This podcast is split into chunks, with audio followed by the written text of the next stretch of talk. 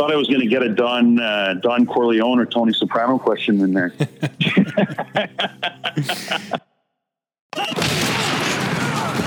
Every sports fan has an opinion. Well, these are ours. Ours. Welcome to Brock and Pep's unsportsmanlike convo. Right, right. And here are your hosts, Brock Fleming and Pep Cariotti. All right. Good evening, ladies and gentlemen. It is quarantine day 12 for me, uh, self isolation for a lot of other people, uh, Pierre included. So, this is actually our 50th episode, and Pierre and I are doing it from remote locations along with a couple other guests that have joined us today. But first, Pep, can you hear me finally? We had some technical difficulties, so hopefully we got everything straightened out. Yeah, I can hear you, Brock, and uh, you know, uh, you know, congratulations on uh, our big five zero. What's that? The golden, the golden anniversary, or what is that? Yeah, I think yeah, I should know that, uh, but I'm not at 50 years marriage yet. So, uh, but I think yeah, golden, maybe. Uh, what Crystal? What day of the week are we? Thursday. I have lost all track of everything. Like I, uh, you know, I be this staying inside and not being able to leave. Well, I mean, being able to leave, but not like staying in your home uh, has been really, really tough. Like, I mean, without sports in my, I don't know about you boys, but without sports in my life, I, I'm struggling to stay uh, entertained, uh, occupied while I'm here. So, you know, in the summertime, there's really not a whole lot on TV. There's usually base, basically just baseball. Um, so you spend most of the other, the rest of your time outside of the cottage, but we can't even do that. Yeah, it's uh, it's tough for everybody, and you don't have children. I have kids that uh, you know need to be entertained and uh, stimulated some way as well. So sometimes I I envy you with being bored and just worrying about uh, whether or not to put pants on today. But uh, Yeah.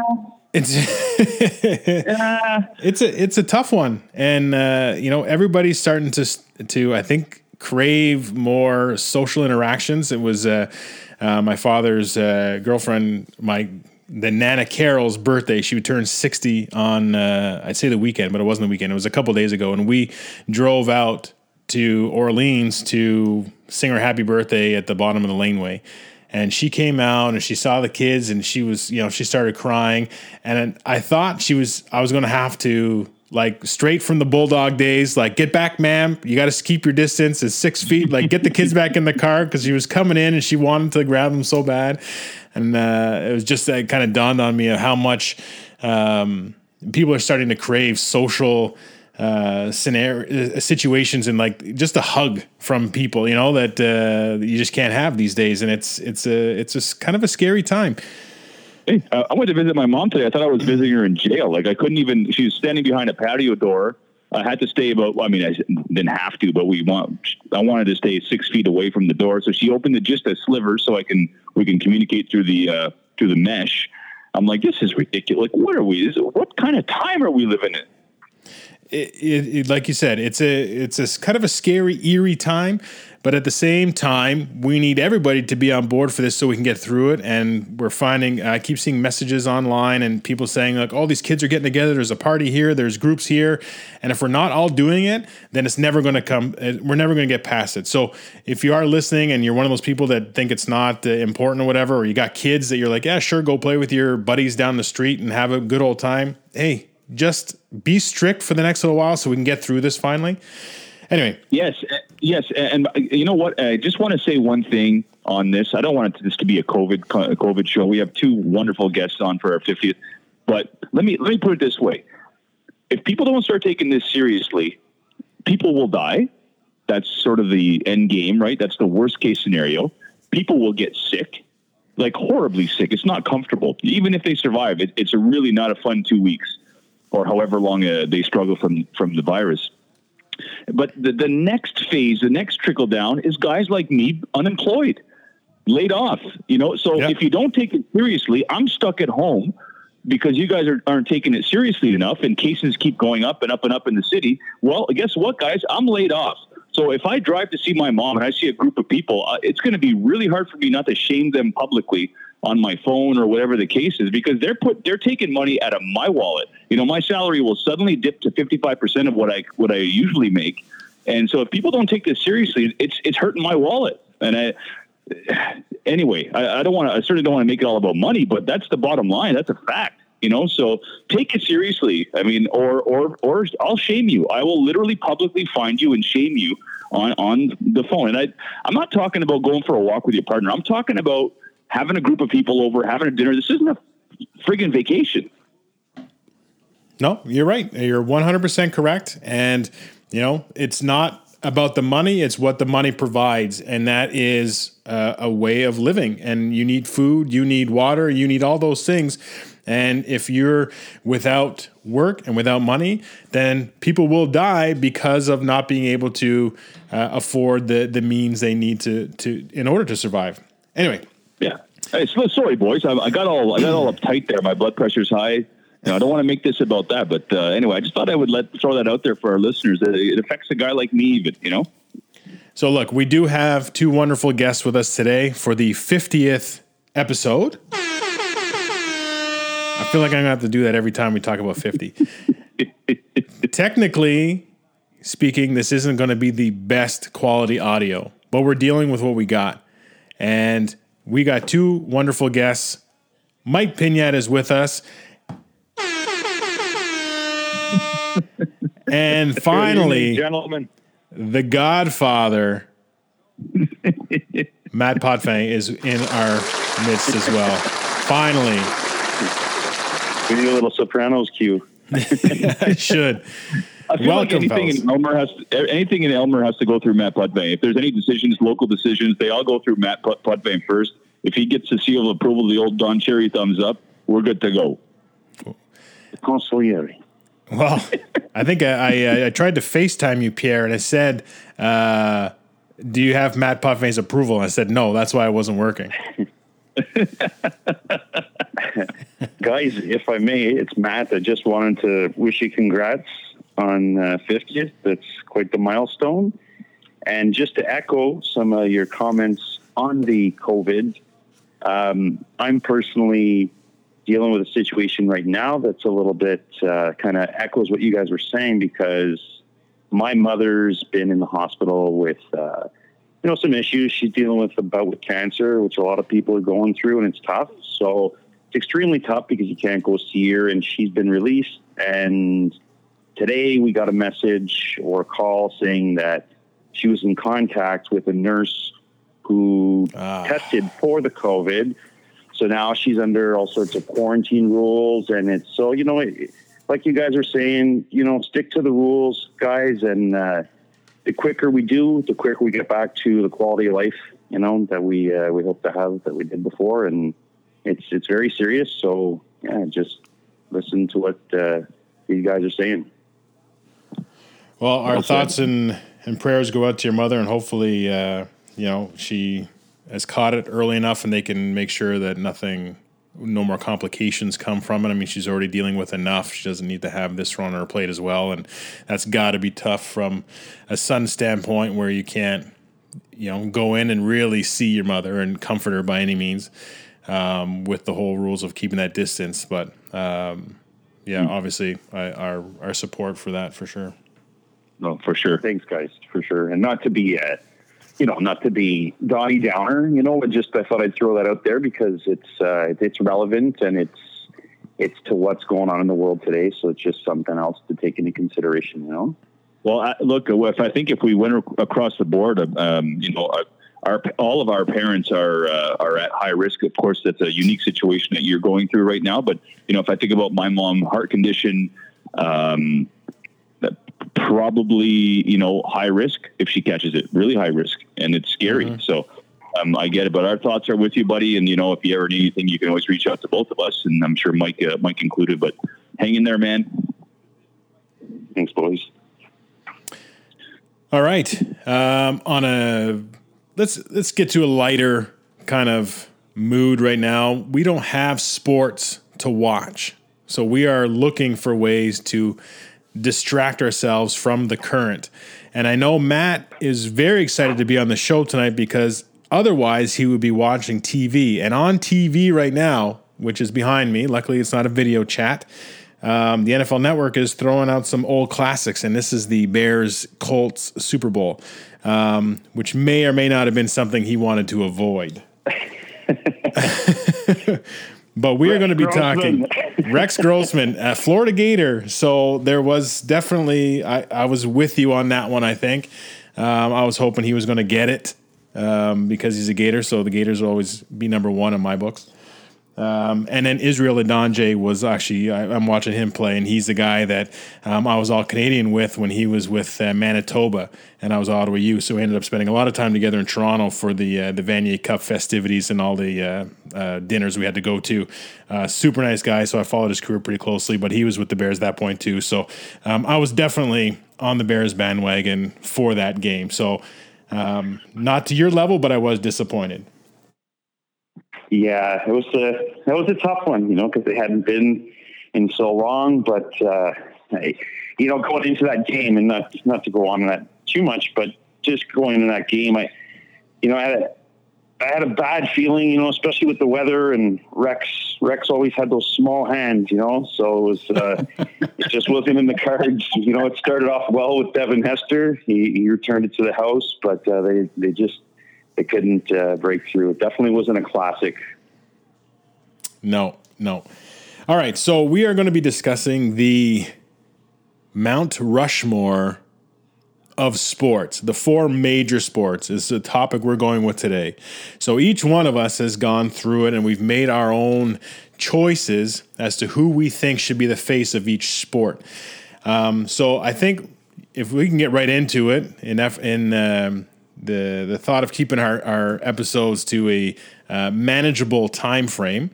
Um, is there a sport anybody wants to start with? Pep, why don't you pick it? Well, let's start with uh, what I found to be the hardest, is, which is baseball. Okay. And uh, I, I found out of, out of the, the three, out of the four major sports, I found this one the the hardest to find. Because I've kept to- I get going back and forth with which one's like my favorite player versus a player that represents 150 years of baseball. Like really, it was really really hard to choose. So why don't we start with that? And uh, you know, we have two guys, two baseball guys, really Yeah. with us now. So why don't, why don't we start with Mike? Mike, who is your Mount Rushmore, uh, the representative for 150 years of MLB? Or I'm, I'm, I'm, by the way, I'm throwing that number out. It might be longer, it might be shorter, but MLB's been around for probably the longest sport, if I'm not mistaken, right? Matt Budman, could you confirm that? Yes, yeah, it has. Okay, perfect. So, Mike, who's your Mount Rushmore for baseball? Uh, so my baseball pick is is uh, also my George Washington position on on on Mount Rushmore.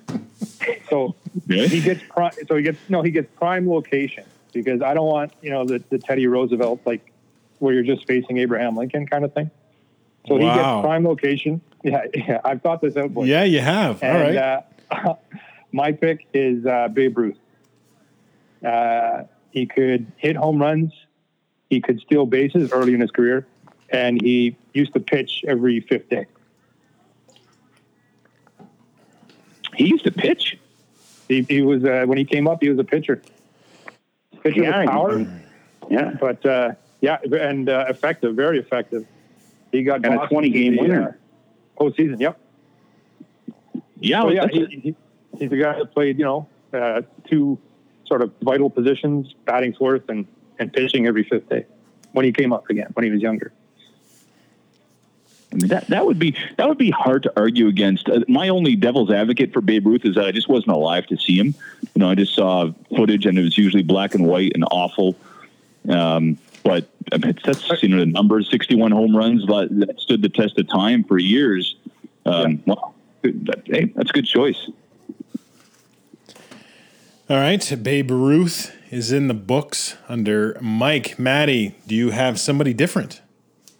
yeah. So I went a little different um, with this, and I, I mean, I think Mike's pick is awesome because you, you can't really argue against it. You know, I mean, he is the guy who transcended baseball. Really, he brought it into. I think at the time, I think Babe Ruth hit like 60 homers, and when he did that, I think he might have had, he might have beaten like four different rosters at that time, like himself.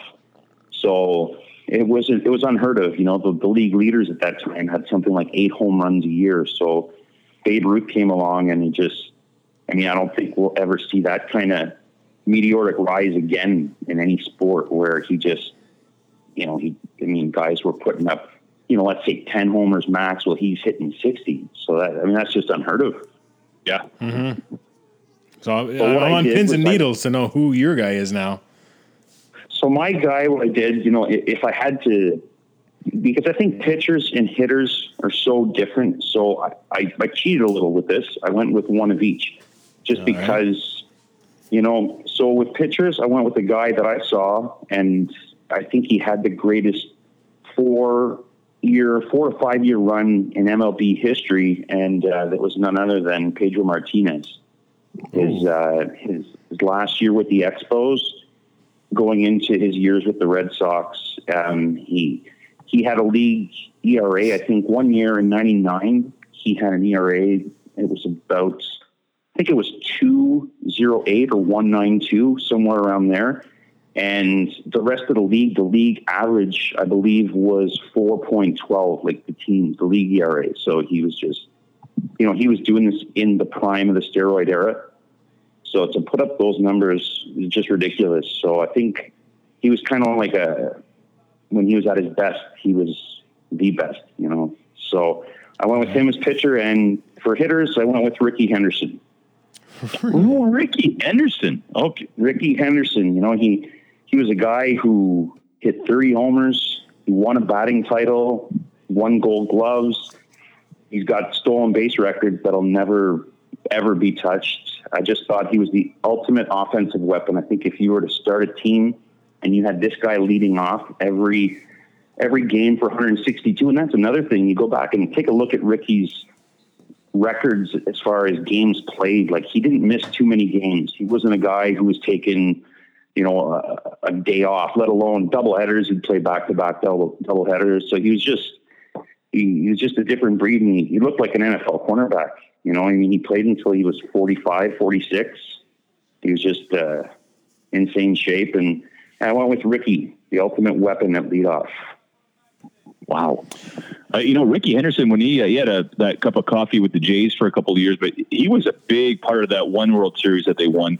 He had a big, big hit, I believe, against the A's. They just they televised that game a couple nights ago. Um, but yeah, you're right. He was built like a brick house, big, strong legs, uh, that high leg kick, and uh, can hit the ball, catch, run, and of course, uh, we all we all know he's the uh, the best base fielder of all time because he told us. He told us, yeah. and and I think Rickey deserves an extra vote just because he's the only guy I've ever seen who constantly referred to himself in the third person. Rickey Rickey would approve. Wow, that's a good call. I that didn't even cross my mind, but when you when you uh, when you explain it like that, you know that five tool player, or they, you know they use that term right now. That's a that's a pretty good choice.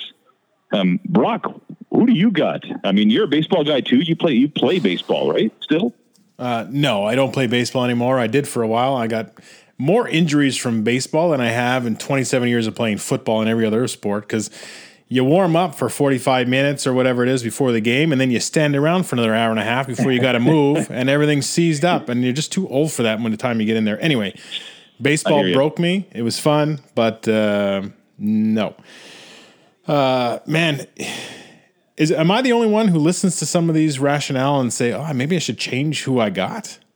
yeah. I'm now I'm reconsidering my whole everything. Like, yes, So, Babe Ruth stuck out to me.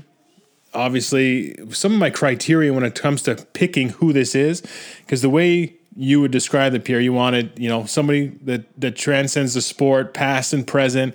So it's got to be somebody who people know and have known for a while, I guess, or if it's an older player like a Babe Ruth, somebody our age who's never seen him play knows who Babe Ruth is, and he's still considered to be uh, legendary. Um, this was probably one of the hardest categories for me as well because I'm I'm looking like Rickey Henderson is one of my favorite players of all time uh, in baseball. When I was growing up, I was just watching the Jays Oakland series, t- walking my boy through the scenario and what was going on and what I was doing as a 14 year old watching that series. And I'm like, "There's Rickey Henderson. He was one of my favorite players. I was watching him, this and that." You know, Ken Griffey Jr. is another guy that kind of comes in there, um, but I'm in the same situation as Matty was in terms of the hitters and pitchers being kind of two separate uh, entities. So, you know, I had a guy like like Cal Ripken Jr. was the guy that I thought could be on Mount Rushmore. His longevity, his um, the way he conducted himself, his um, professionalism, but his also his the record of playing three thousand. I don't even have in front of me whatever games in a row. Um, will never be touched in today's day and age. Um, so he was my choice, I guess, ultimately. But we, there was other guys, Nolan Ryan, all those guys that, um, you know, I thought could have a piece of this, but they played different positions. Um, and it was really hard to give just a pitcher that um, that prestige because they only you know played it once every five days or whatever. But anyway, ultimately, Cal Ripken Jr. was my choice for the baseball one. You know what? I I read that somebody wrote that on the on our page, and I thought that's a good choice actually because he was a classy guy too. You know, I don't like the Baltimore Orioles. I don't actually don't really like any of the teams in the AL East except the Jays. Uh, the Sox would be a sort of a close second, but um, when I thought of the Orioles in the in the '80s and uh, and '90s, I, it's Cal Ripken. He represented a, a, a team, a city, really. Um, my choice. so when I thought about this this whole idea of the Mount Rushmore uh, I heard it from Ian Mendes, by the way. He, I, I, we did not come up with this. This was something that Ian Mendes talked about on Sportsnet. But when I think about the a player on Mount Rushmore, it's like I close my eyes, and the first face and name that comes to mind is is who I would see representing a whole a whole league, a whole generation. And for me, it's it's it's Pete Rose, and the good and the bad. Like you know, obviously the bad. I think it's a travesty that he's that he hasn't been inducted into the Hall of Fame. But I think about Pete Rose, the player, and the images, and him running the bases and running over that catcher in an All Star game, and the, the the hits record, and it's just untouchable. And you know, I don't know what he did off the field, but I know what we see on the field or what we saw. And you know, he, I, I just think of baseball. I think of Pete Rose, and again, for good and bad. Like it's it, it, when I think about Mount Rushmore, it's got to be his face that represents baseball for me. And there was a lot of other guys. I thought of Reggie Jackson, um, you know, Ted Williams, uh, Lou Gehrig uh, came to mind just because of the speech and you know when he when he was retiring, the, that sad moment. But uh, for me, it's it, for me it's Pete Rose. I don't know what you guys think about that. It's interesting. Can you have uh, somebody who's not in the Hall of Fame be on Mount Rushmore? I guess. All right. I mean, I think so. I mean, uh, to to that extent, you know, you could you could probably have Barry Bonds on there. You know, he's he'll probably never get in the Hall of Fame, but I mean, Barry Bonds is probably one of the best, maybe the best baseball player we've ever seen in the modern era. But you know, be, and that was before the steroids. You know, so it, I, I think Pete Rose is a great choice. You know, he is like Pep said, he was so much of a dialect in the '80s. You know, like for for the bad and the good. And in the 70s, and you know, just for the, the, nickname Charlie Hustle, you hear it all the time. And I mean, he was Charlie Hustle. He played a long time, eh? He had a long career. Played a long time, you know, and he, but he was every team he played on. I think he played with the Phillies. They went to the World Series. Uh, played with the Big Red Machine. They were a powerhouse. Uh, you know, everywhere he went, they won. They did, you know, so it's hard to pick against that. And same with Ripken. Ripken was such a great ambassador of the game. So let me ask you guys because uh, Ripken was who I ended up going with, but is Mike Trout too young to be on that? I don't. I don't know. He's he's pretty special. Like you look at this guy's numbers. So he was my initial one. I just I literally shied away because I was like, he's too young to be considered it. But you know, when you're looking at through the first thousand games, I mean, he's won how many MVP awards already? He's, uh, you know, uh, Pete Rose is the all-time hit leader for the first thousand games with 1,231, but Trout's at 1126. Um, he's got uh, more home runs than Barry Bonds. Barry Bonds at 172. He's got 224. Uh, runs Rickey Henderson at 795. Rickey Henderson, we know, like you just said, Rickey Henderson is on that board for you, and Rickey Henderson is 795, and Trout has 754 you know, based on balls, he he's beating Barry Bonds by you know 35. Like he's statistically first or second almost in every category for these first thousand games, whatever he's played, and he's. I guess the the downside is that he's young, but then it's also he's still young and he's still got so much more to do. He like he hasn't really even hit his prime, I'd say yet. Uh, I, I, think I personally, got a chance to. Sorry, Pep, go ahead. No, no, no. You go ahead, Matty. I, I was just going to say, I think when all said and done, I mean, if he keeps it up, he, he's got a chance to be known as as the greatest player ever. I mean, he's, and that's you know, it's just like Brock said, the numbers. I mean, every year, and that's rare in baseball, where you have a guy, kind of like LeBron James in basketball, where every year he could he could win the MVP. Like there's a case every year that Trout could be the MVP. But uh, my concern with Trout, is, and I, this is a tough year for them to to delay the season because the Angels actually look pretty good. You know, for the last few years, it's been Trout and nobody. Like he's, you know, Albert Pujols is well past his prime. Nobody on that roster. But this year they picked up uh, Rendon from uh, from Washington, who had an amazing uh, World Series. Uh, well, actually, the whole playoffs, he was awesome. He's a great hitter. They actually have some pieces, and that pitcher, the the guy that pitches and hits uh, Ohtani. I yeah. think his name. Yeah, he's back. Yeah. He's healthy. So this this whole uh, layoff and delay is really going to hurt them. But my concern with him is that um, this was the year I really wanted to see how they did uh, with him as their superstar because the last few years, you know, he's commanding so much money they couldn't afford to buy anybody else, and it kind of reminded me of A Rod when he was with the Mariners. Like, you know, A Rod was the was the man. They couldn't really afford to to surround him with superstars because he was getting all the moolah. So you know, it, it's a, it's such a hard balance this in this day and age of pro sports and baseball specifically because these guys make so much money that you know how do you piece together a superstar team around a, an all world player when you only have so much money? So I wanted to see him this year and how he how he did with better players around him and if they could actually win because uh, winning is also a factor for me when I was choosing a, the best player in the world and they haven't done anything. They haven't won. No. Well, that's different too. Like we weren't. It wasn't necessarily to be the best player in the world. It wasn't the best player to ever play these sports to be on necessarily. Like that's that's obviously debatable and subjective to a point because these sports have so many different stats. So it's not that you know you're never gonna have one guy who's just the considered the best player. At least uh, not in my book. So I, I wasn't using that as necessarily the criteria for um, or the sole criteria for why we're putting that on there because then there's no debate. You're just trying to go with, you know, statistically what somebody comes up with. Anyway, uh, well, Mike, you got what's that? I was going to say, don't use that as your segue into the basketball.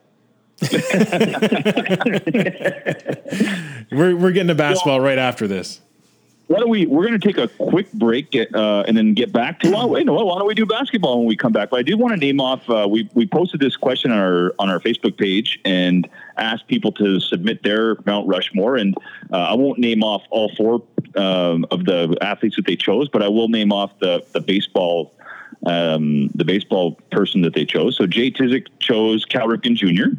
Uh, which we've already discussed. Uh, Hugh Doyle uh, had written Ken Griffey Jr.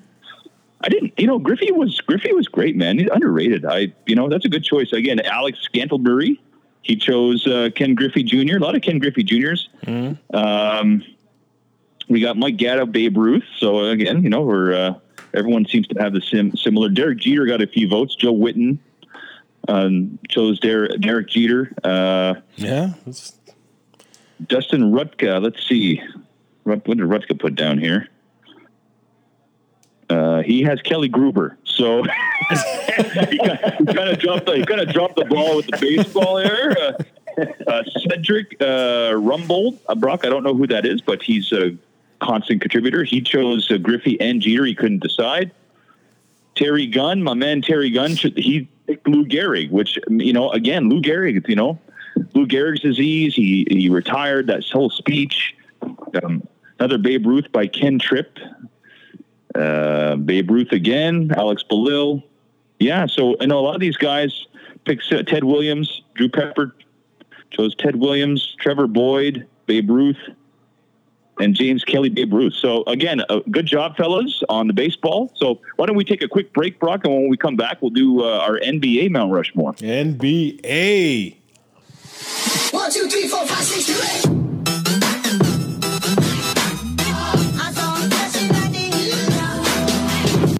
And we are back. We're talking Mount Rushmore of pro sports, one individual to represent a generation.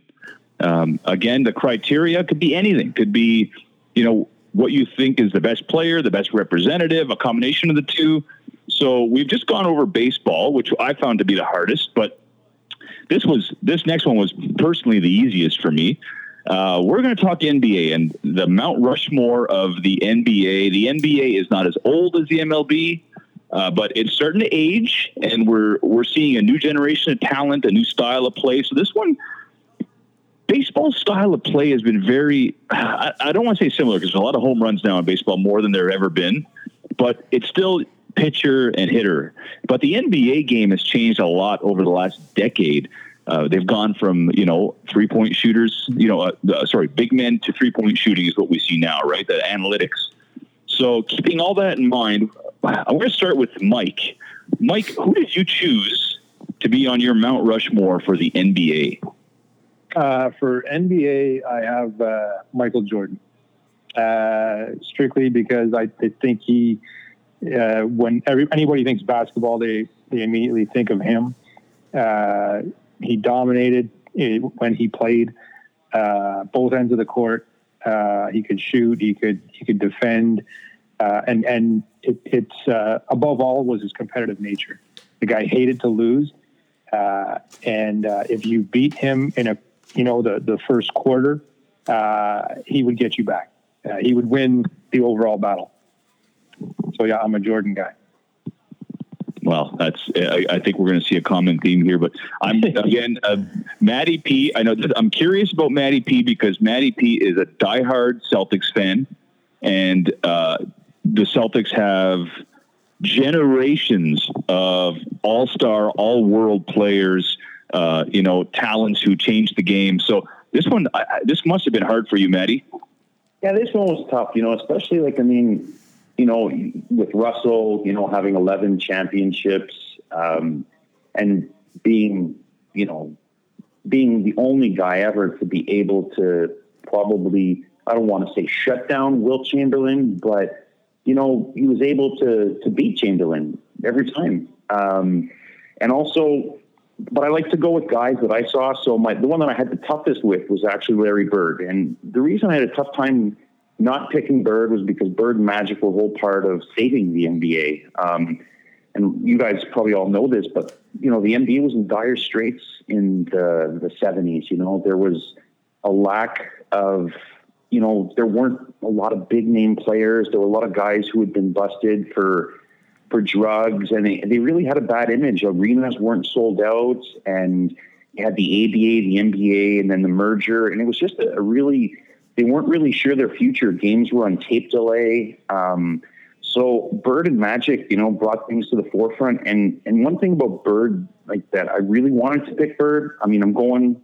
I think we know where I'm going, but the reason I wanted to pick Bird was because when you look at his stats, as far as points, assists, rebounds. You know, typically guys that get that number to over, I think it's 45.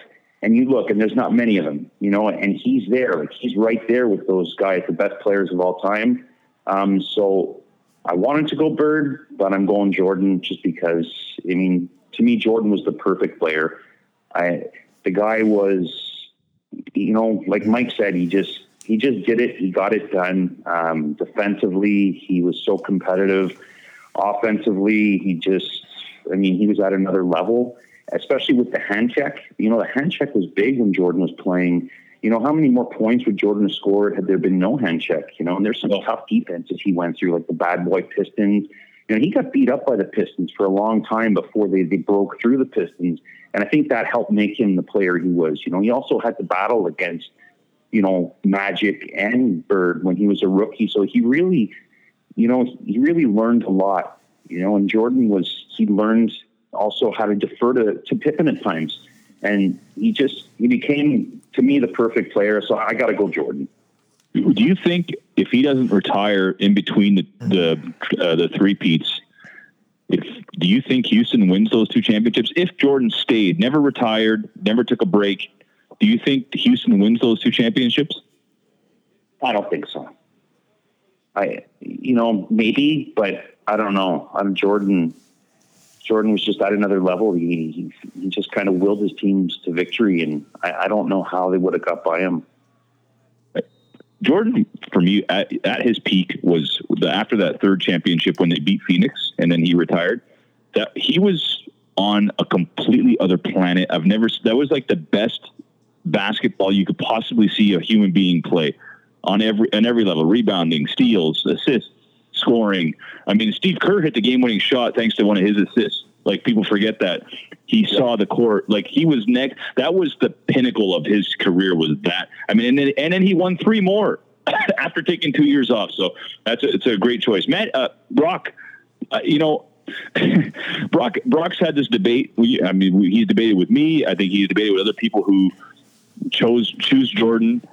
Uh, Brock, you're always choosing sort of the LeBron Jordan. You seem mm. to towards LeBron. I'm curious to know if LeBron is the guy you're actually choosing for this, or if there's a player that you think represents the entire NBA that isn't one of those two guys. no, my uh, I get the arguments. I do. I mean, MJ, you know, was a phenomenal player. I think his relevancy now uh, stems a lot to do with his brand uh, and not so much about the person or as much about the person. Um, obviously, I'm choosing LeBron, and the reason for that is is I've always found LeBron made the people around him better. Like Mike had that. I will not argue his competitive nature. I absolutely love hearing the stories of. Um, um, um, J, uh, Garnett talking about uh, when he was younger and he was on the court and he he talked smack to Jordan or whatever, and then kind of went off and he's like, okay, I'll never talk to him again. All those stories and that stuff, I appreciate that. That's the killer instinct, and that's what MJ brought. Um, you know, I was never a Jordan fan. Obviously, I was. Uh, you know, you brought up the them beating Phoenix. Well, I was hard on the Phoenix. I was wearing my Charles Barkley Phoenix purple blazing sun jersey, crying at the end of that friggin' series. Probably wasn't crying, but I was just pissed off. Um, but anyway, from a LeBron standpoint, again, my argument is obviously he's right up there in terms of you know points, assists, um, you know, he's behind him in points per game. Field goal percentage is one spot lower. Um, but LeBron comes from a place where uh, he never played college basketball. He's never been coached by anybody with any sort of pedigree, really. Uh, Riley aside, I guess, and that was maybe for a year tops. Um, you know, I always found that he still won. Wherever he went, he won with a lot less than what Jordan had. If I'm comparing Jordan and LeBron, uh, but I also thought that it was important to bring sort of like his off field, off court stuff.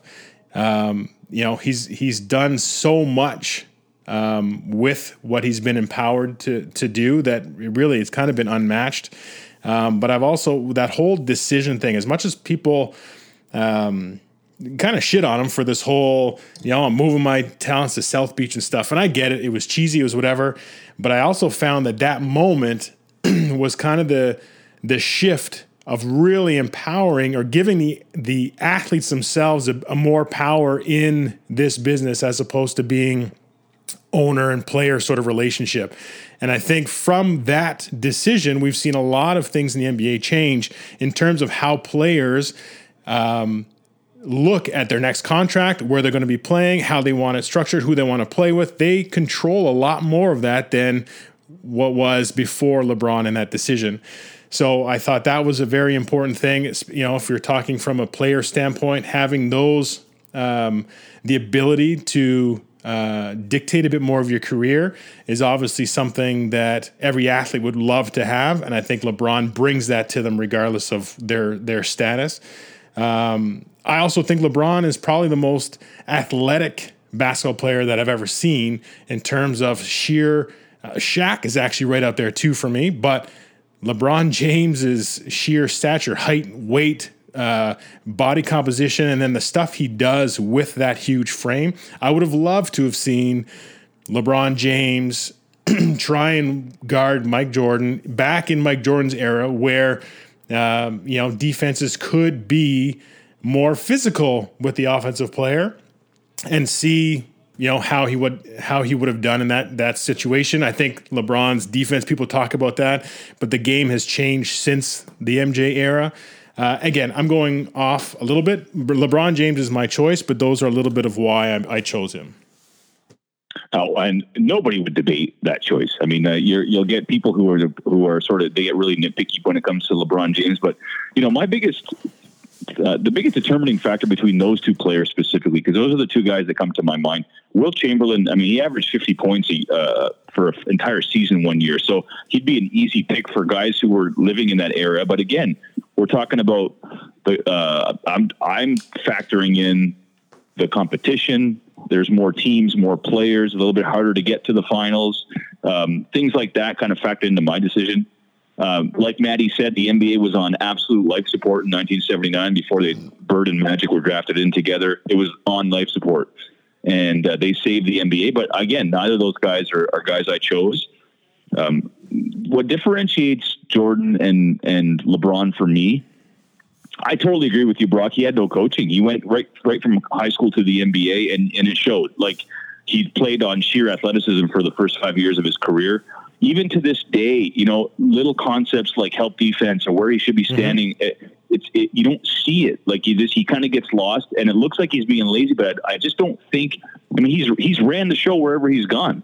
I mean, you, if you're David Blaine or whatever the guy that was coaching in Cleveland, are you going to sit and say, "Hey, LeBron, you, LeBron, you got to you got to move your feet"? LeBron's going to be like, "Yeah, move move your uh, move your house. You're moving. I'm, you're getting fired." Like so uh, comparing the two, I think on the defensive end is where they really separate. MJ was all, all defensive. I think he won Defensive Player of the Year one year, and he took he took pride in playing defense. Not to say that uh, LeBron doesn't, but for me, MJ changed the NBA, the whole landscape of the NBA, how how kids dress, how the like even from a fashion standpoint, the shorts got a little bit longer when MJ came into town. Uh, the wristband, the shoes, like you said, the brand. Uh, the brand still lives today. It's crazy. I mean, it's it's absolutely insane, you know. But his talent on the court, being able to go left, right, shoot left, shoot right. I mean, he scored all his points inside the three point line. That's inc- it's to average 29 points a game without having to shoot threes now. Imagine uh, how many points would Steph Curry have if if uh, most of his shots were were two point shots? Like it's insanity. Yeah. So I factor in, you know, the style of play, the era. Uh, like Maddie said, it was very, very physical. I mean, he had to, he lost to the Pistons for a couple of years before he finally got over the hump.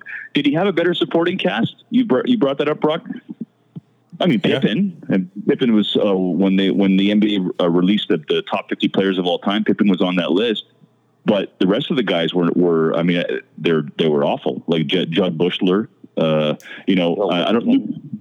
Luke Longley, Will Perdue. He had nothing. But then again, LeBron had zero in Cleveland. Like, what are we talking about here? LeBron had, I can't even name a guy. Zydrunas Ilgauskas his first five years. So, even if they were like, like, not great, if you keep those guys together for a few years, you know what I mean? Like, it, anyway, I just continue. I just think that playing together for a while is also, you know, regardless of your ability, that brings. Oh yeah you know, a team and and some uh, s- synchronizing to your offense and defense and and you know that uh, the whole scheme together. If you have a chance to play together longer, and I think you know being in a familiar spot. I mean, what did Jordan do when he went to the Wizards? Like nothing, but.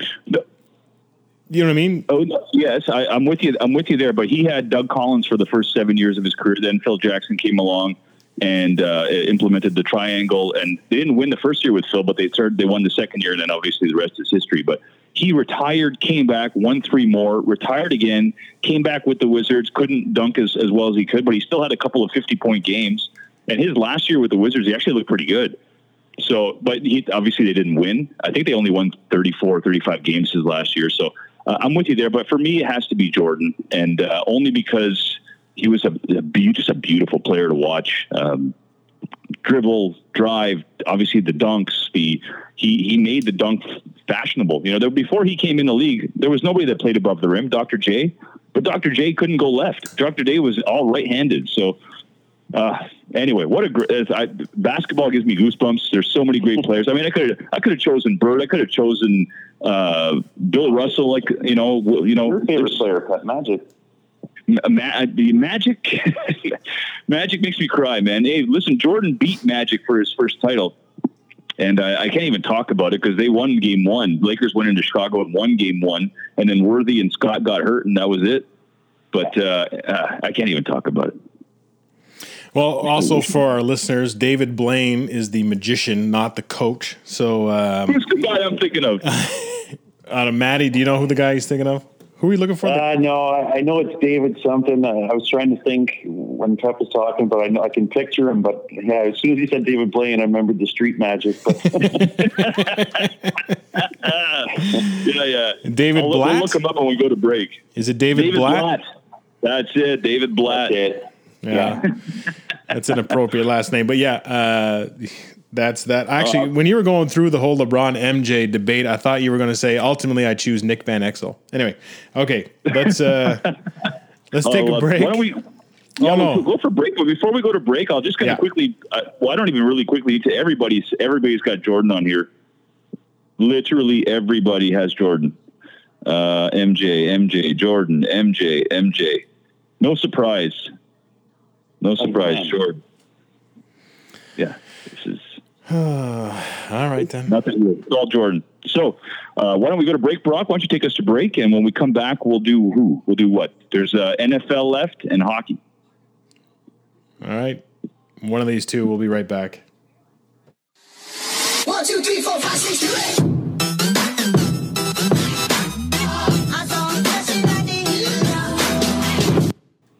All right. So we have discussed Major League Baseball. We have discussed NBA. We have realized that apparently I'm wrong compared to everybody else. We are moving on to the National Hockey League. This is one that may not require as much debate, and obviously the NBA one shouldn't have debated at all. If I had chosen MJ, we would have been done that in 25 seconds. So I apologize. I don't like sticking to your guns. It's good, bro. All right, NHL. Who wants to start? Maddie, how about you start us off Sure. with uh, who you got for the NHL, the National Hockey League?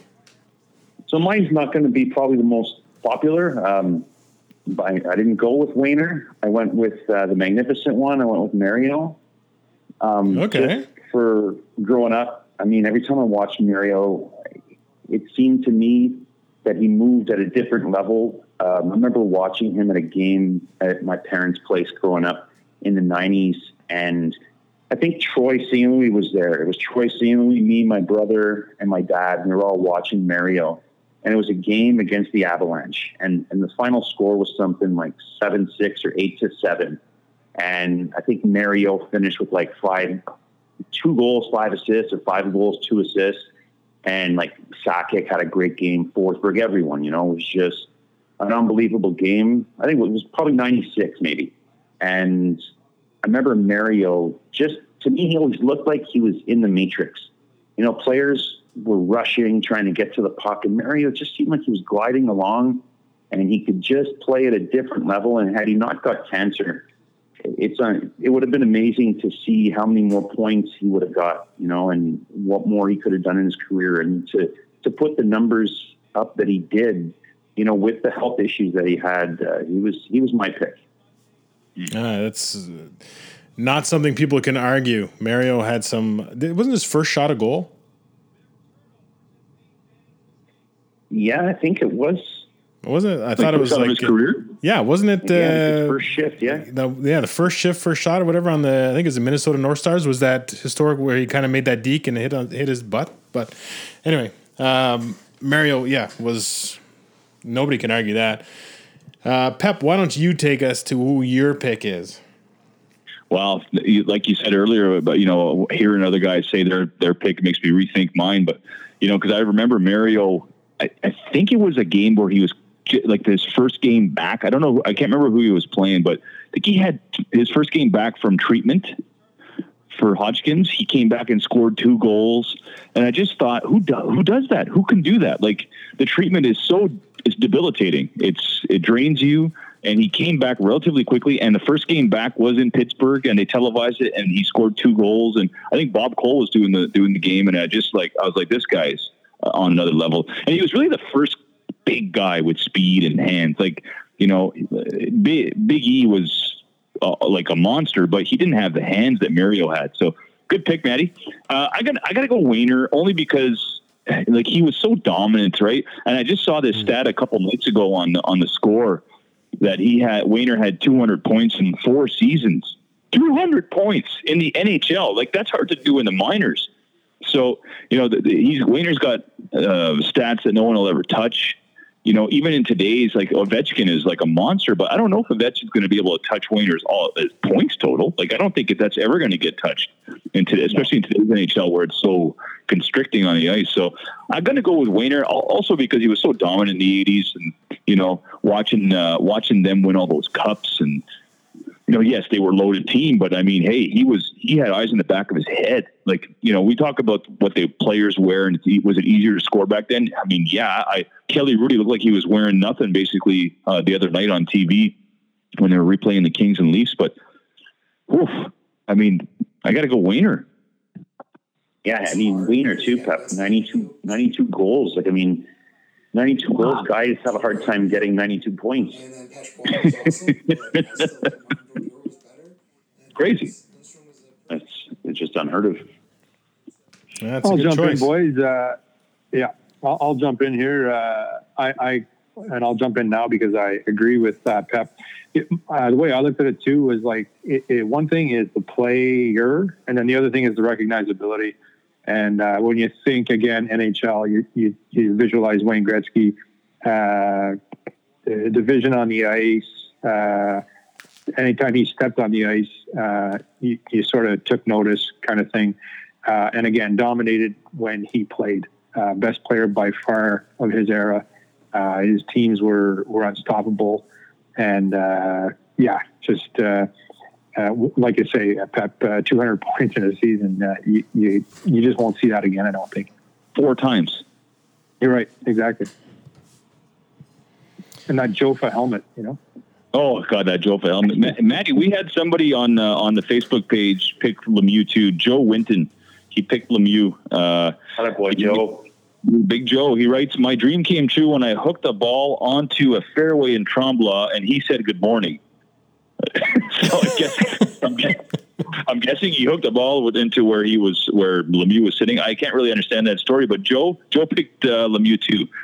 So Brock, there's just that just leaves you, pal.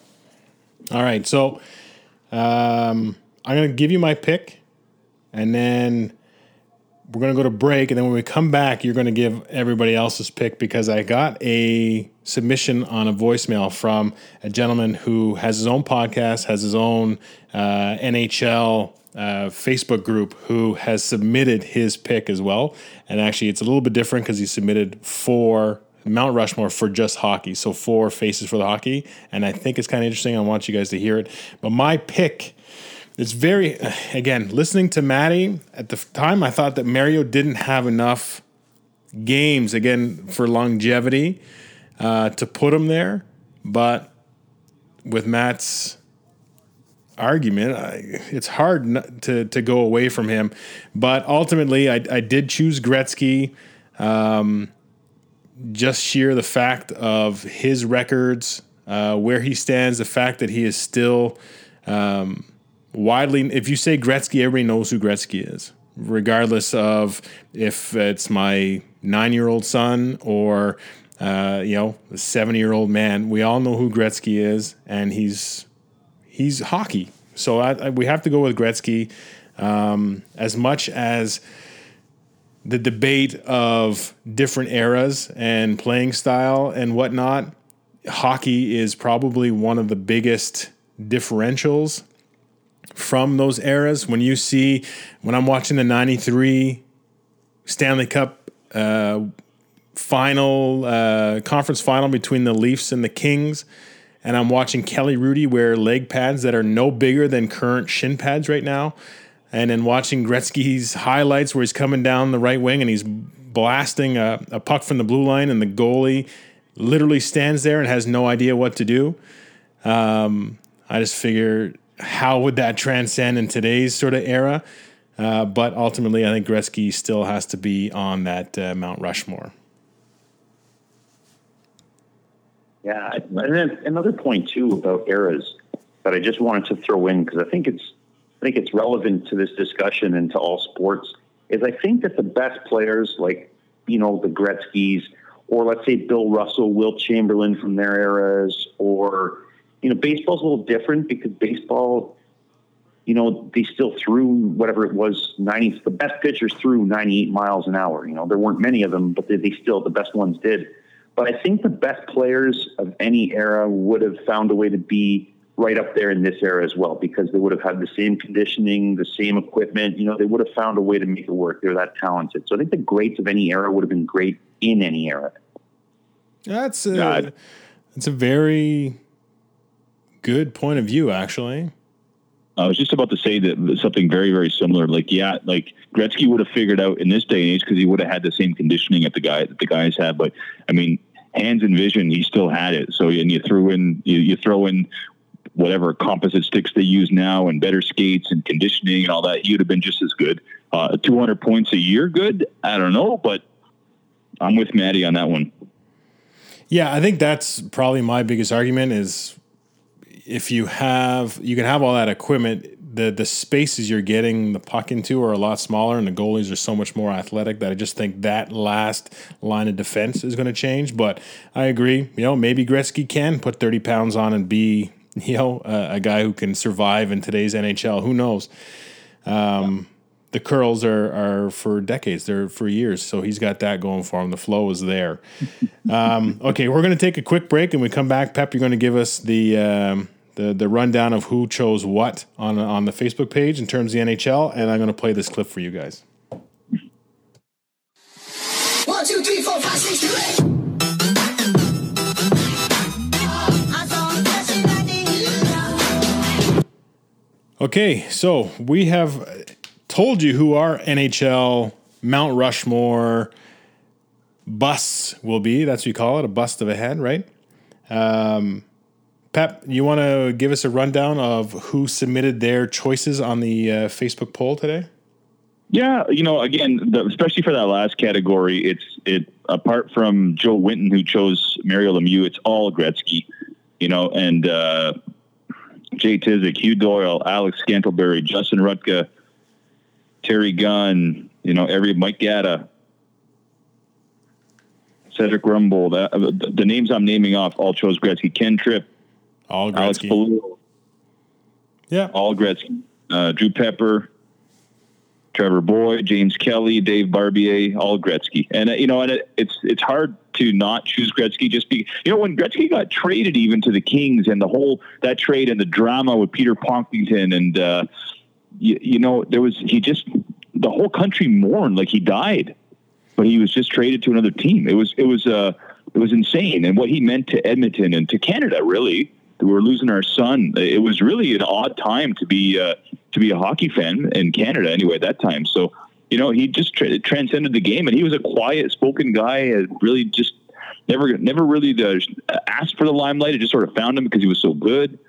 So yeah, And that was kind of the you know the whole start of the oh the Oilers are going to be cursed for how long before they win again because they traded him away and Matty obviously you can relate as being a Red Sox fan uh, you weren't around when uh, the Babe got traded or sold or whatever it was but that's kind of what this Gretzky thing was Well, but the interesting the interesting thing with that though is that Messier won another cup in Edmonton, and Gretzky didn't, and then Messier won again with the Rangers. So, you know, Messi, Messi would would have been a, a decent pick as well because he, uh, what a what a career he had. But yeah, Gretzky never. I mean, he got never got another cup after he left Edmonton. So that's uh, I'll never kind of a, forget reverse, the a reverse curse.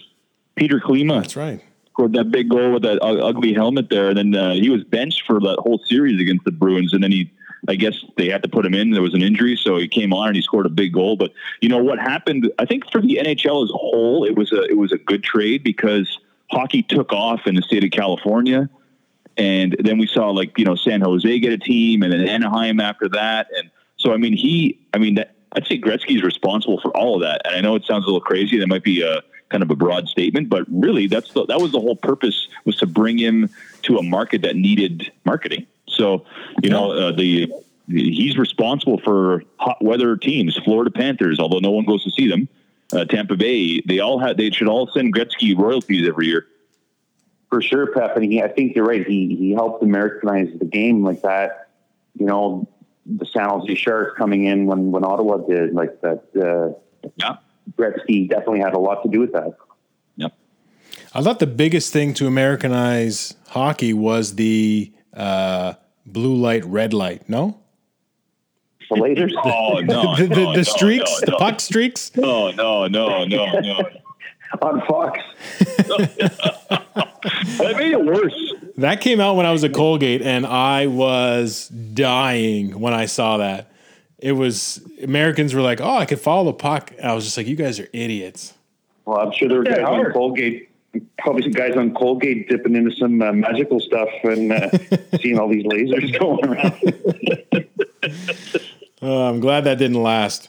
Um, okay, so we got a voicemail that I will play right now from. Uh, well, here he introduces himself.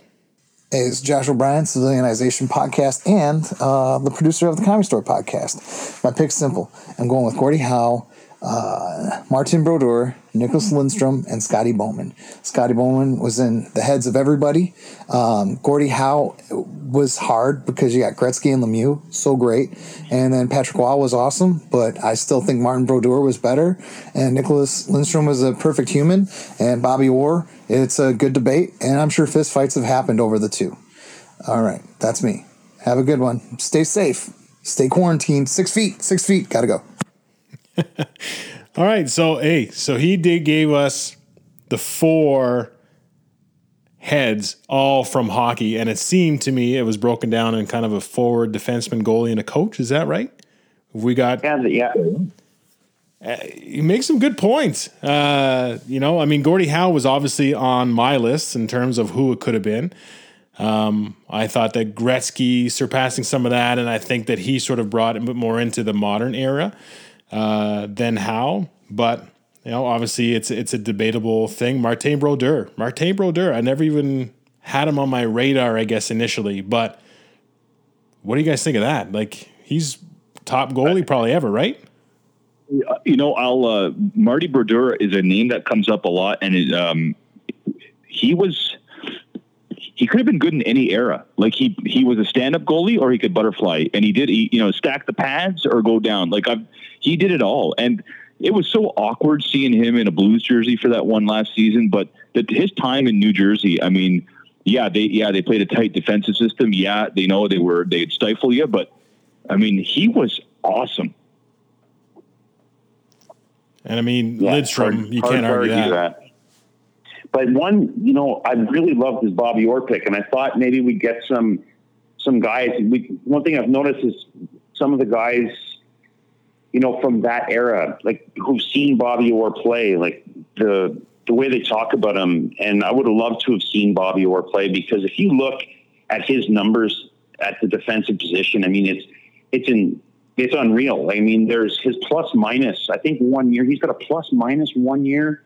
I was looking at that with my brother and we were laughing. And I think it's something like 190 on the plus side, you know, or one 150. You know, and that now the league leader has like a plus 48 or plus 52. You know, so he's Bobby Orr was just uh, he was like a transcendent player as well. You know, whose career was cut short. So I thought maybe we'd see some picks for him, but a lot of the older guys like that that followed that era don't really go online as much. So it's probably has something to do with it as well. Well- Nick Lidstrom is uh, very underrated. Yeah, that was who I think he ultimately picked. But uh, like Mike, your dad has talked about Bobby Orr and Gordie Howe. Like he grew up watching those guys. Well, yeah. I mean, uh, uh, yeah. I, I- and he always talks about how it was a different era, and uh, these guys were light years ahead of everybody else at that time. And and and uh, Gordie Howe's big thing is he could play any way you wanted to play. You wanted to play fast, he could play fast. You want, you know, he could he could you, he could shoot hard, he could uh, go in the corners and get the puck, win those battles. Like that was his thing is that he was the all around uh, sort of player, and he'd he'd take a he'd take a number right, and if if you got the best of him, like like a Jordan type thing, where if you you might have got the best of him at one time, but he was going to make sure he won the the whole battle overall. Check these stats out for Bobby Orr. Uh, he averaged uh, 1.339 points per game, and his plus minus for his career was plus 597 Wow. For his entire career. And his his career only lasted, uh, I think, 12 total seasons. But after the ninth season, he only played 47 games, and that was he was only 27 when he when he really got hurt. I mean, think about would have played Amazing. 35 like amazing and um, consensus that uh, a few websites i've checked out uh, bleacher report and this one wolfsports.com they all had uh, Gretzky, Lemieux, Orr, and Howe as their all as their Mount Rushmore for like four hockey players. So um, good that you brought up Bobby Orr Maddie. And I first sort of forgot about him. Really, Yeah. Yeah, well, I mean, he, we didn't see him either, right? Like, so, I mean, you just hear the stories about him, you know, and, and then Gordie Howe, too, how tough he was and how you didn't like to play against him, you know, like how, yeah, how he would, you, you'd feel it after the game, you know, you'd, you'd be black and blue after playing Gordie Howe, or he'd knock you out. so, yes, Well, it's not called a Definitely, Gordie Howe hat trick for nothing. yeah, exactly. All right. Well, that was awesome. Uh, thanks a lot for uh, giving us your voicemail there, and uh, definitely we'll check out uh, his podcast and actually his Facebook group as well. We'll put that uh, on the uh, the show notes. Okay, we're moving to NFL. Is the last one we have officially. Yeah. I'm going to ask you guys speed rounds, just a couple other ones because I've I went into a few other sports myself, but uh, the NFL, which I find extremely hard to pick because the fact that you know Maddie you brought up the hitters and pitchers and how different that is football has Yeah. even greater um, differentiations between positions and which makes it ultimately harder but i think that a lot of the answers might be the same anyway how about uh, pep you want to start us with the nfl one you ready for that? Is Yeah. it going to be a steeler Yeah. terry bradshaw no, no lynn No, Swann fact- no no, no, no, no, no, none of the above. all right Well, I chose I chose uh, a person who, again, close your eyes. You think NFL. It's a name that's synonymous with football for uh, even up to now. And you know, th- through the '60s, '70s, '80s, '90s, 2000s, 2010s, this guy has been part of football for all of us. Um, actually, you know what? Can you guys guess? Frank Gifford. Frank Gifford? no. Yeah.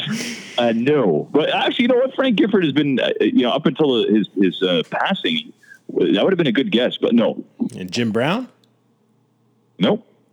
Oh, that's a a good, big- that's a good guess. Guys, you know what? I and I, I have no reason to not be, but I'm not a big Jim Brown fan. But anyway, that's a, that's another conversation. OJ.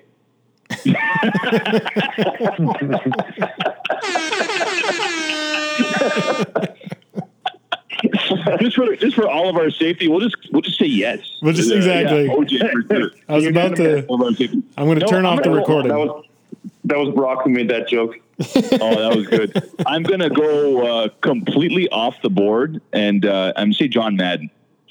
And when I think about Oh. John Madden, think about uh, a Super Bowl winning coach in 1976. Could have won a couple more, but he played in an era where the Steel Curtain was uh, his rivalry. Um, but you know, Hall of Fame coach, never played in the NFL. Was drafted by the Eagles in '58, but he hurt his knee and his hip, and that was it. But he got into coaching almost right away. And you think about Madden, the minute his career ended as a coach, he jumped into the booth and he didn't like he didn't go. You know how we, how ESPN or, or all the football channels now, the NFL Network, they all have. You know, there's like Daryl Johnston doing one game, and Rich Gannon does another game, and you know the, these sort of like former NFL players are doing broadcasting. Terry Bradshaw did the same thing for like a lower level uh, feed for the NFL, but Madden went from coaching to like CBS, which was the that CBS was the the place to be as a commentator and he was an all-star from the minute he got on there. Like he was he was money for years. And then the then the video game. And you think about football, you think about all the Maddenisms and like I, don't know. When I close my eyes and think of football, it's not Vince Lombardi. It's John Madden. And was Madden a better coach than Lombardi? Debatable. I don't know. Different again, slightly different era. But uh, when it comes to football, I mean, name me somebody more that had a bigger impact on, on football culture for 50 years. You know, Madden's 83 now, and he's still coming out with the Madden football game. So John Madden's my guy. Hey, that's uh, that is off the board. Um, you know, the criteria is is there. He, yeah, you say Madden, everybody knows football. I think if you say Madden to a lot of kids that are playing that, I don't think they necessarily know John Madden and what he's done in the actual football thing, uh, like uh, with his football career with coaching and stuff like that. I don't know if he if they get that necessarily if the video game transcends and and uh, um, conveys that message properly. I know he's there as an announcer and stuff, but um, I mean, yeah, Madden is synonymous with football. Likable guy. And Madden, Madden, I'll tell you, I did a little short, very short story about Madden. In uh, 74, they beat the Miami Dolphins in the semis of the AFC semis. They beat Miami, and after that game, it was the sea of hands catch. I can't. It might have been Biletnikoff in the in the end zone. And after the after the game, he goes to the locker room and tells the media, "Well, that was the bet, two best teams playing uh, playing their Super Bowl, to playing in the Super Bowl, and they had to play Pittsburgh the following week." So. Chuck Noll, who's a really, really quiet guy, uh, not a rah rah guy, was very like uh, a very cerebral coach. Went into the locker room, and uh, the Steelers were just finishing practice, and said, "You know what? Big man just told the uh, media that they just played the, the Super Bowl. The two best teams just played, and in this room, we're the best team in the NFL." And he left the room, and me and Joe Greene went crazy, and the Steelers ended up beating the Raiders on the road. So Madden, that was your one screw up, bud. But I'm going to give you a credit for the other 49 years of your career. So Madden's my guy. Yeah, and what a what a pairing with Summerall in the booth, like the Right? Yeah, All right, Maddie. was, was who do you got? so. So I went, you know, kind of like to my baseball, where I can't just stick to one because I think it's too different. So I limited it to offense and defense. All right, Um, so for offense, I went with the guy that I saw dominate my Bears every single time he played us. Um, scored probably five million touchdowns against us, and that's Jerry Rice. The guy was just he was unstoppable. Um, he didn't even look like he had this blazing speed, but kind of like Mario, it just seemed like he was just at another level. It seemed like he was gliding out there. He he never dropped the ball. He just made the big play all the time, and I had to go with Jerry Rice for offense. And for defense, I went with LT. LT was just, and he was a freak of nature defensively, and, uh, and he was, he, he brought it. You know, even I mean, he was dealing with substance abuse issues, and he was still breaking records and just you know winning championships. He was just. Uh, so those are my two picks for football. all right. Yeah, uh, one, one thing on LT, uh, he changed how offenses play. Like, you know, he was not only was he a good sack, uh, uh, a good sack master, but he also he had a ton of interceptions. Like, I think uh, I'd like to see the stats where he sits in terms of all time interceptions by a linebacker. But and then you know you could put him down in a three point stance and he can he can play the run. Like he changed everything and he wreaked havoc for those poor Eagles and Cowboys and Redskins who had to play against him twice a year. Uh, LT, oh man, now that you got me thinking, LT might be. That's a tough one. LT is the reason. LT is the reason that uh, left tackles in football now are the highest paid linemen and they get paid handsomely is because of what LT did back in his playing days. Is that right, eh? Oh yeah. Makes sense. He was a yeah, all, all his footage. He's he's like three steps faster, kind of like uh, young Reggie White, but just Reggie White didn't have interceptions. Reggie White couldn't couldn't play the uh, the pass. Like, it, um, wow, that's a good call. And don't forget too, LT. I don't know if any of these, any of the fans on there. I know Jason Tizik will know this, but in uh, Tecmo Bowl, LT could block pretty much every single extra point, so he gets a little. Uh, he he gets a little bonus point from me there. Oh yeah, yeah. He's uh, him and Bo Jackson were just uh, Tecmo Bowl legends. Bo, yeah, Bo Jackson. Mike, who do you got? Uh, again, mine goes back to recognizability along with the uh, play on the field. And uh, for me, it's Jerry Rice.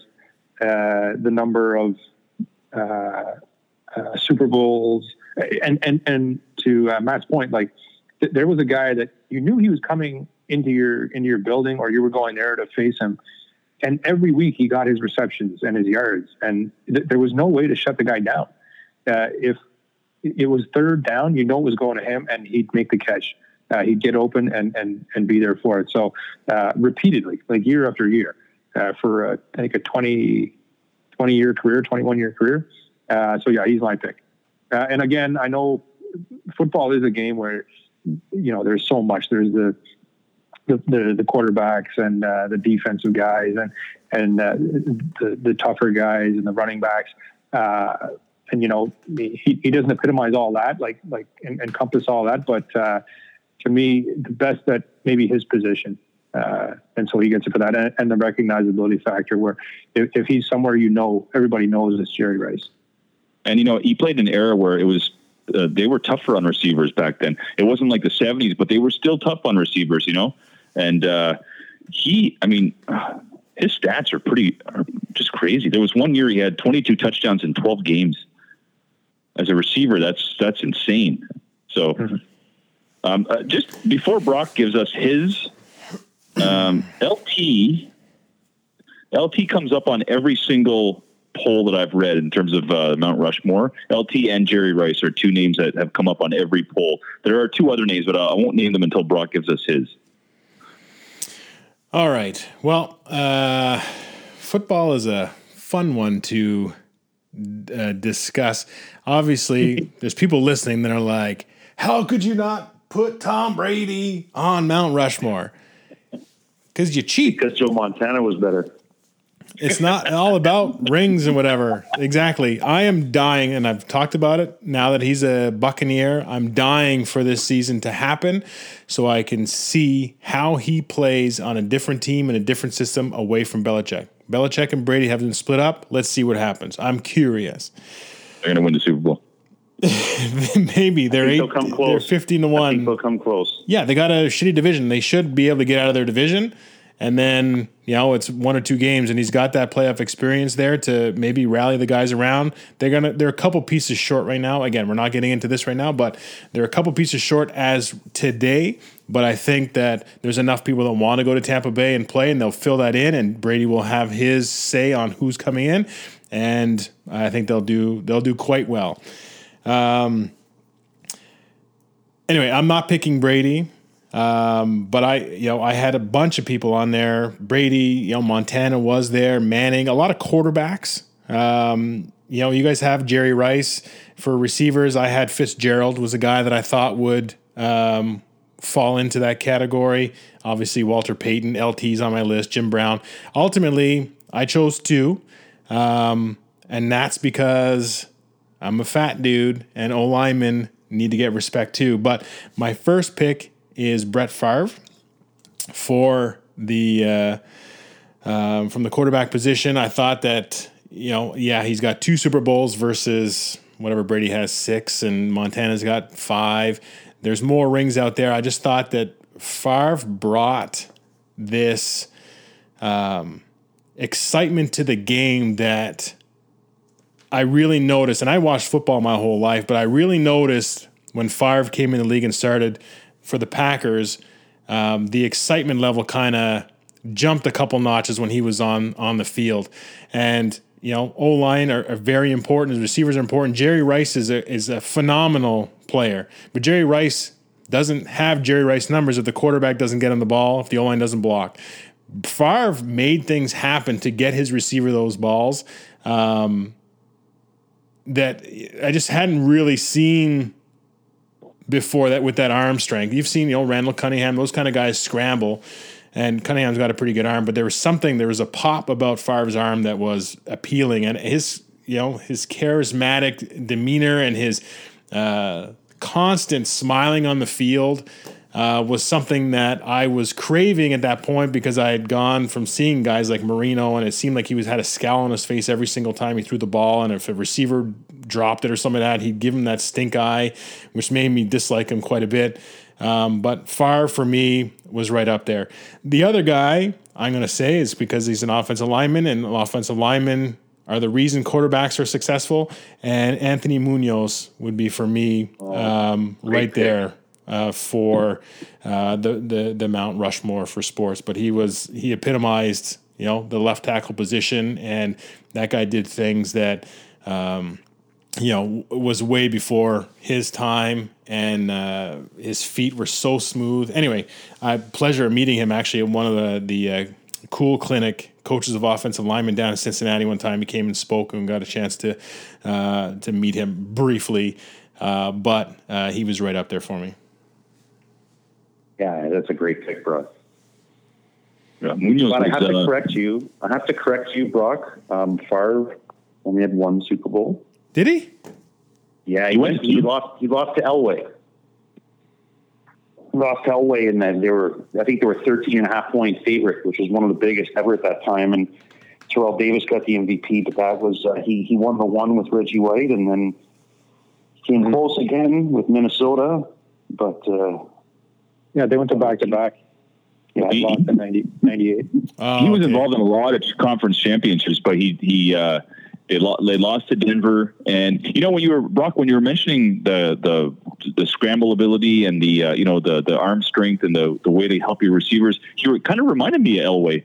Maybe not Elway. Maybe wasn't as charismatic, but you know, uh, nimble and can scramble and had a cannon for an arm and got his guys open. Maybe not so much towards the end of his career because they ran the ball a whole ton, but you know, in an era in the '80s and early '90s where you ran the ball more than you passed, Elway was kind of a freak.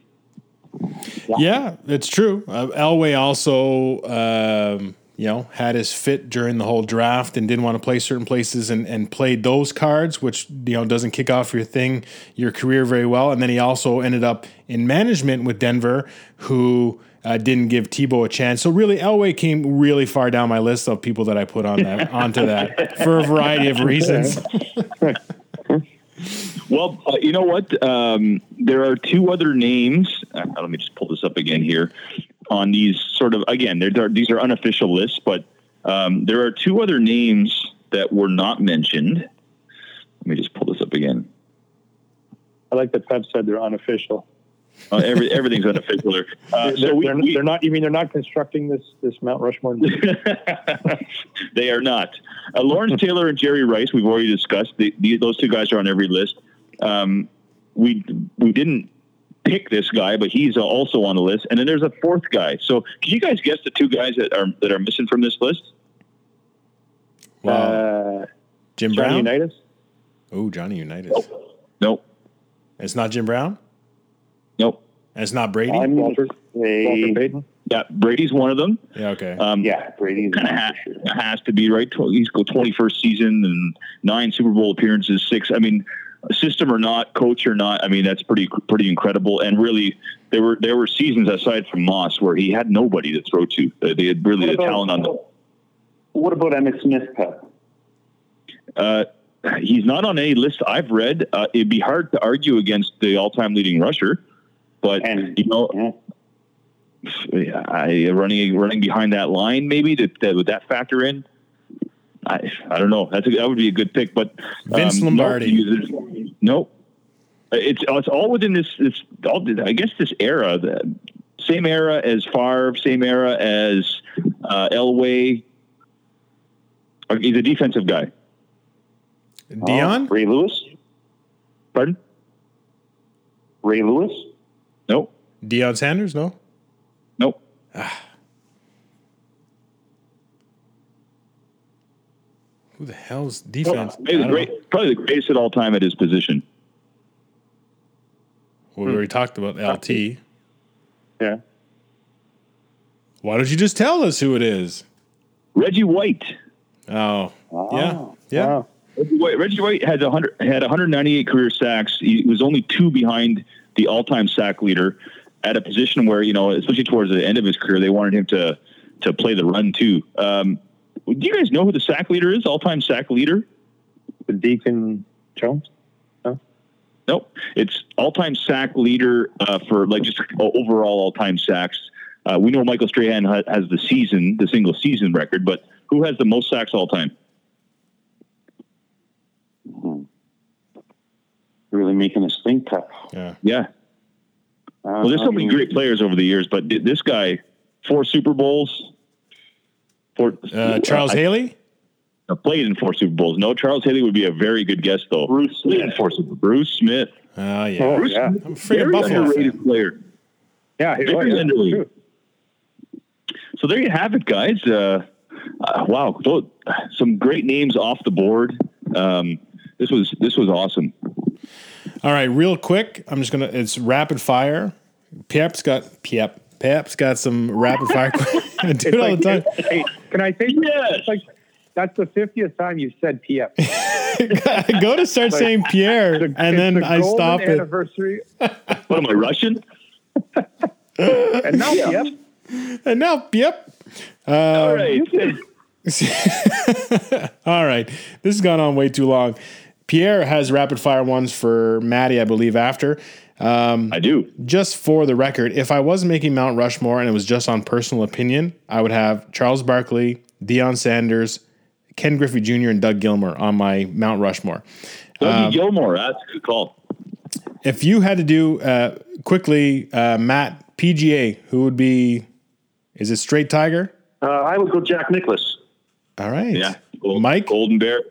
Mike what? Who's my golf pick? Yeah, who would be your golf pick? Uh, Freddie Couples. I don't know.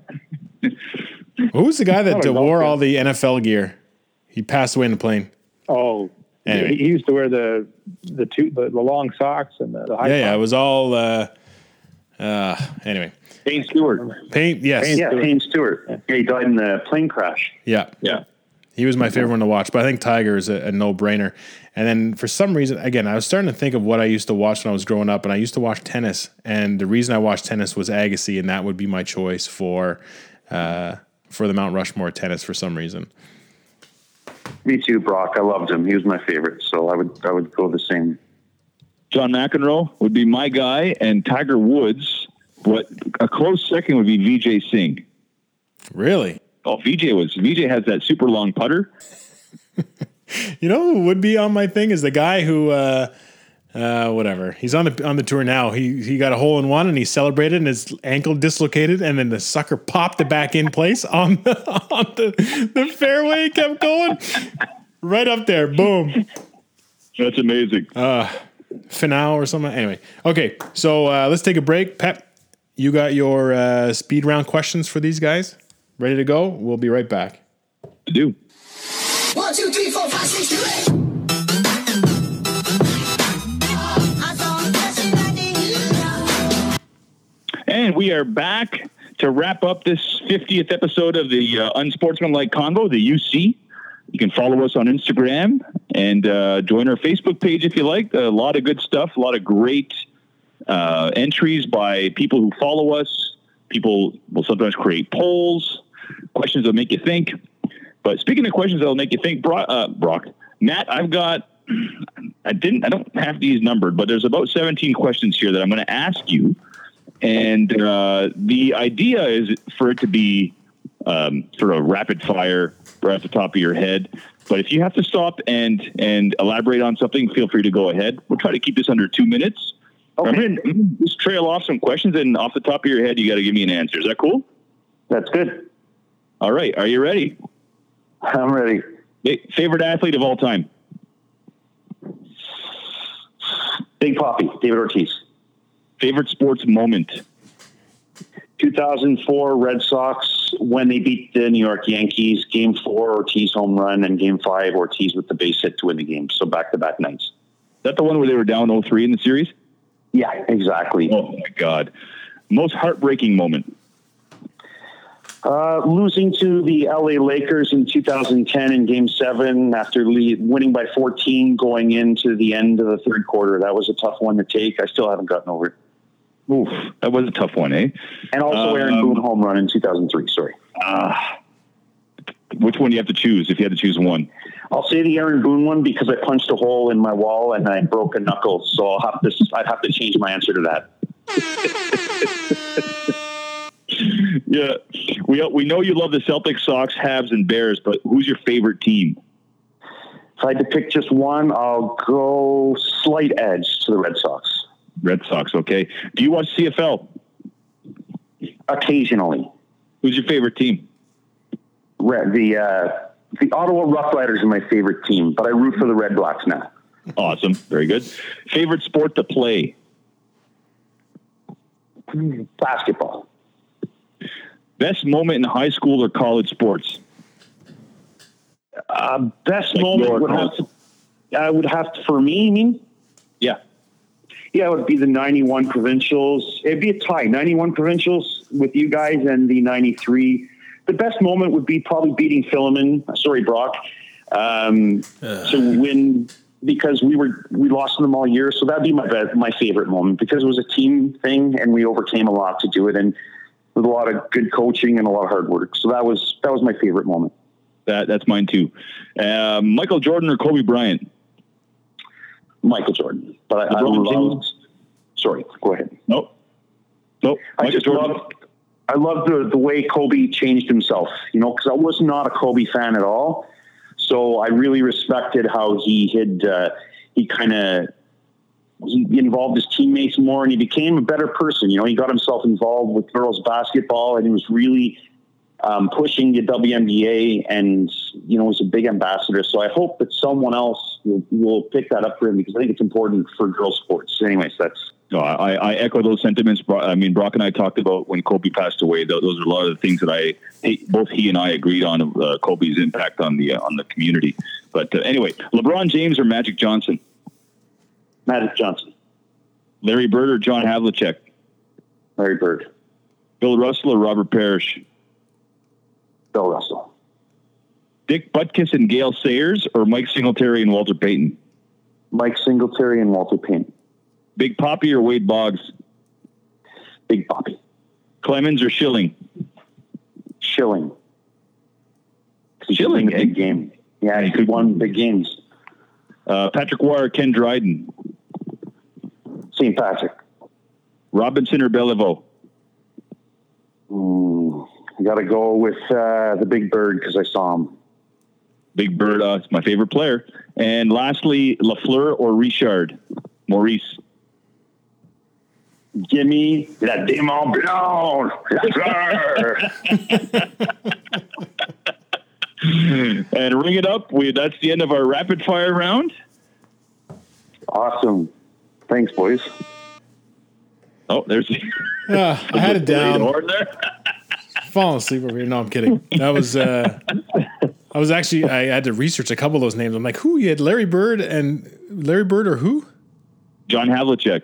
Yeah, that you lost me on that one. I was like, all right. I mean, Havlicek was uh, that that Oh, triple yeah. overtime game against the Suns. You ever see that game, Matty? They played it on ESPN Classic. It's, yeah, it's, it's probably it's it's a, one of the craziest games uh, like ever. Like just watching it now, even it's it's unbelievable. Like I mean, the the amount of comebacks, how many times the one team would take the lead, the other team would come back. Yeah, it's it's almost like that football game. Pep, who was it? The uh, was it Miami and San Diego? The game that would never end.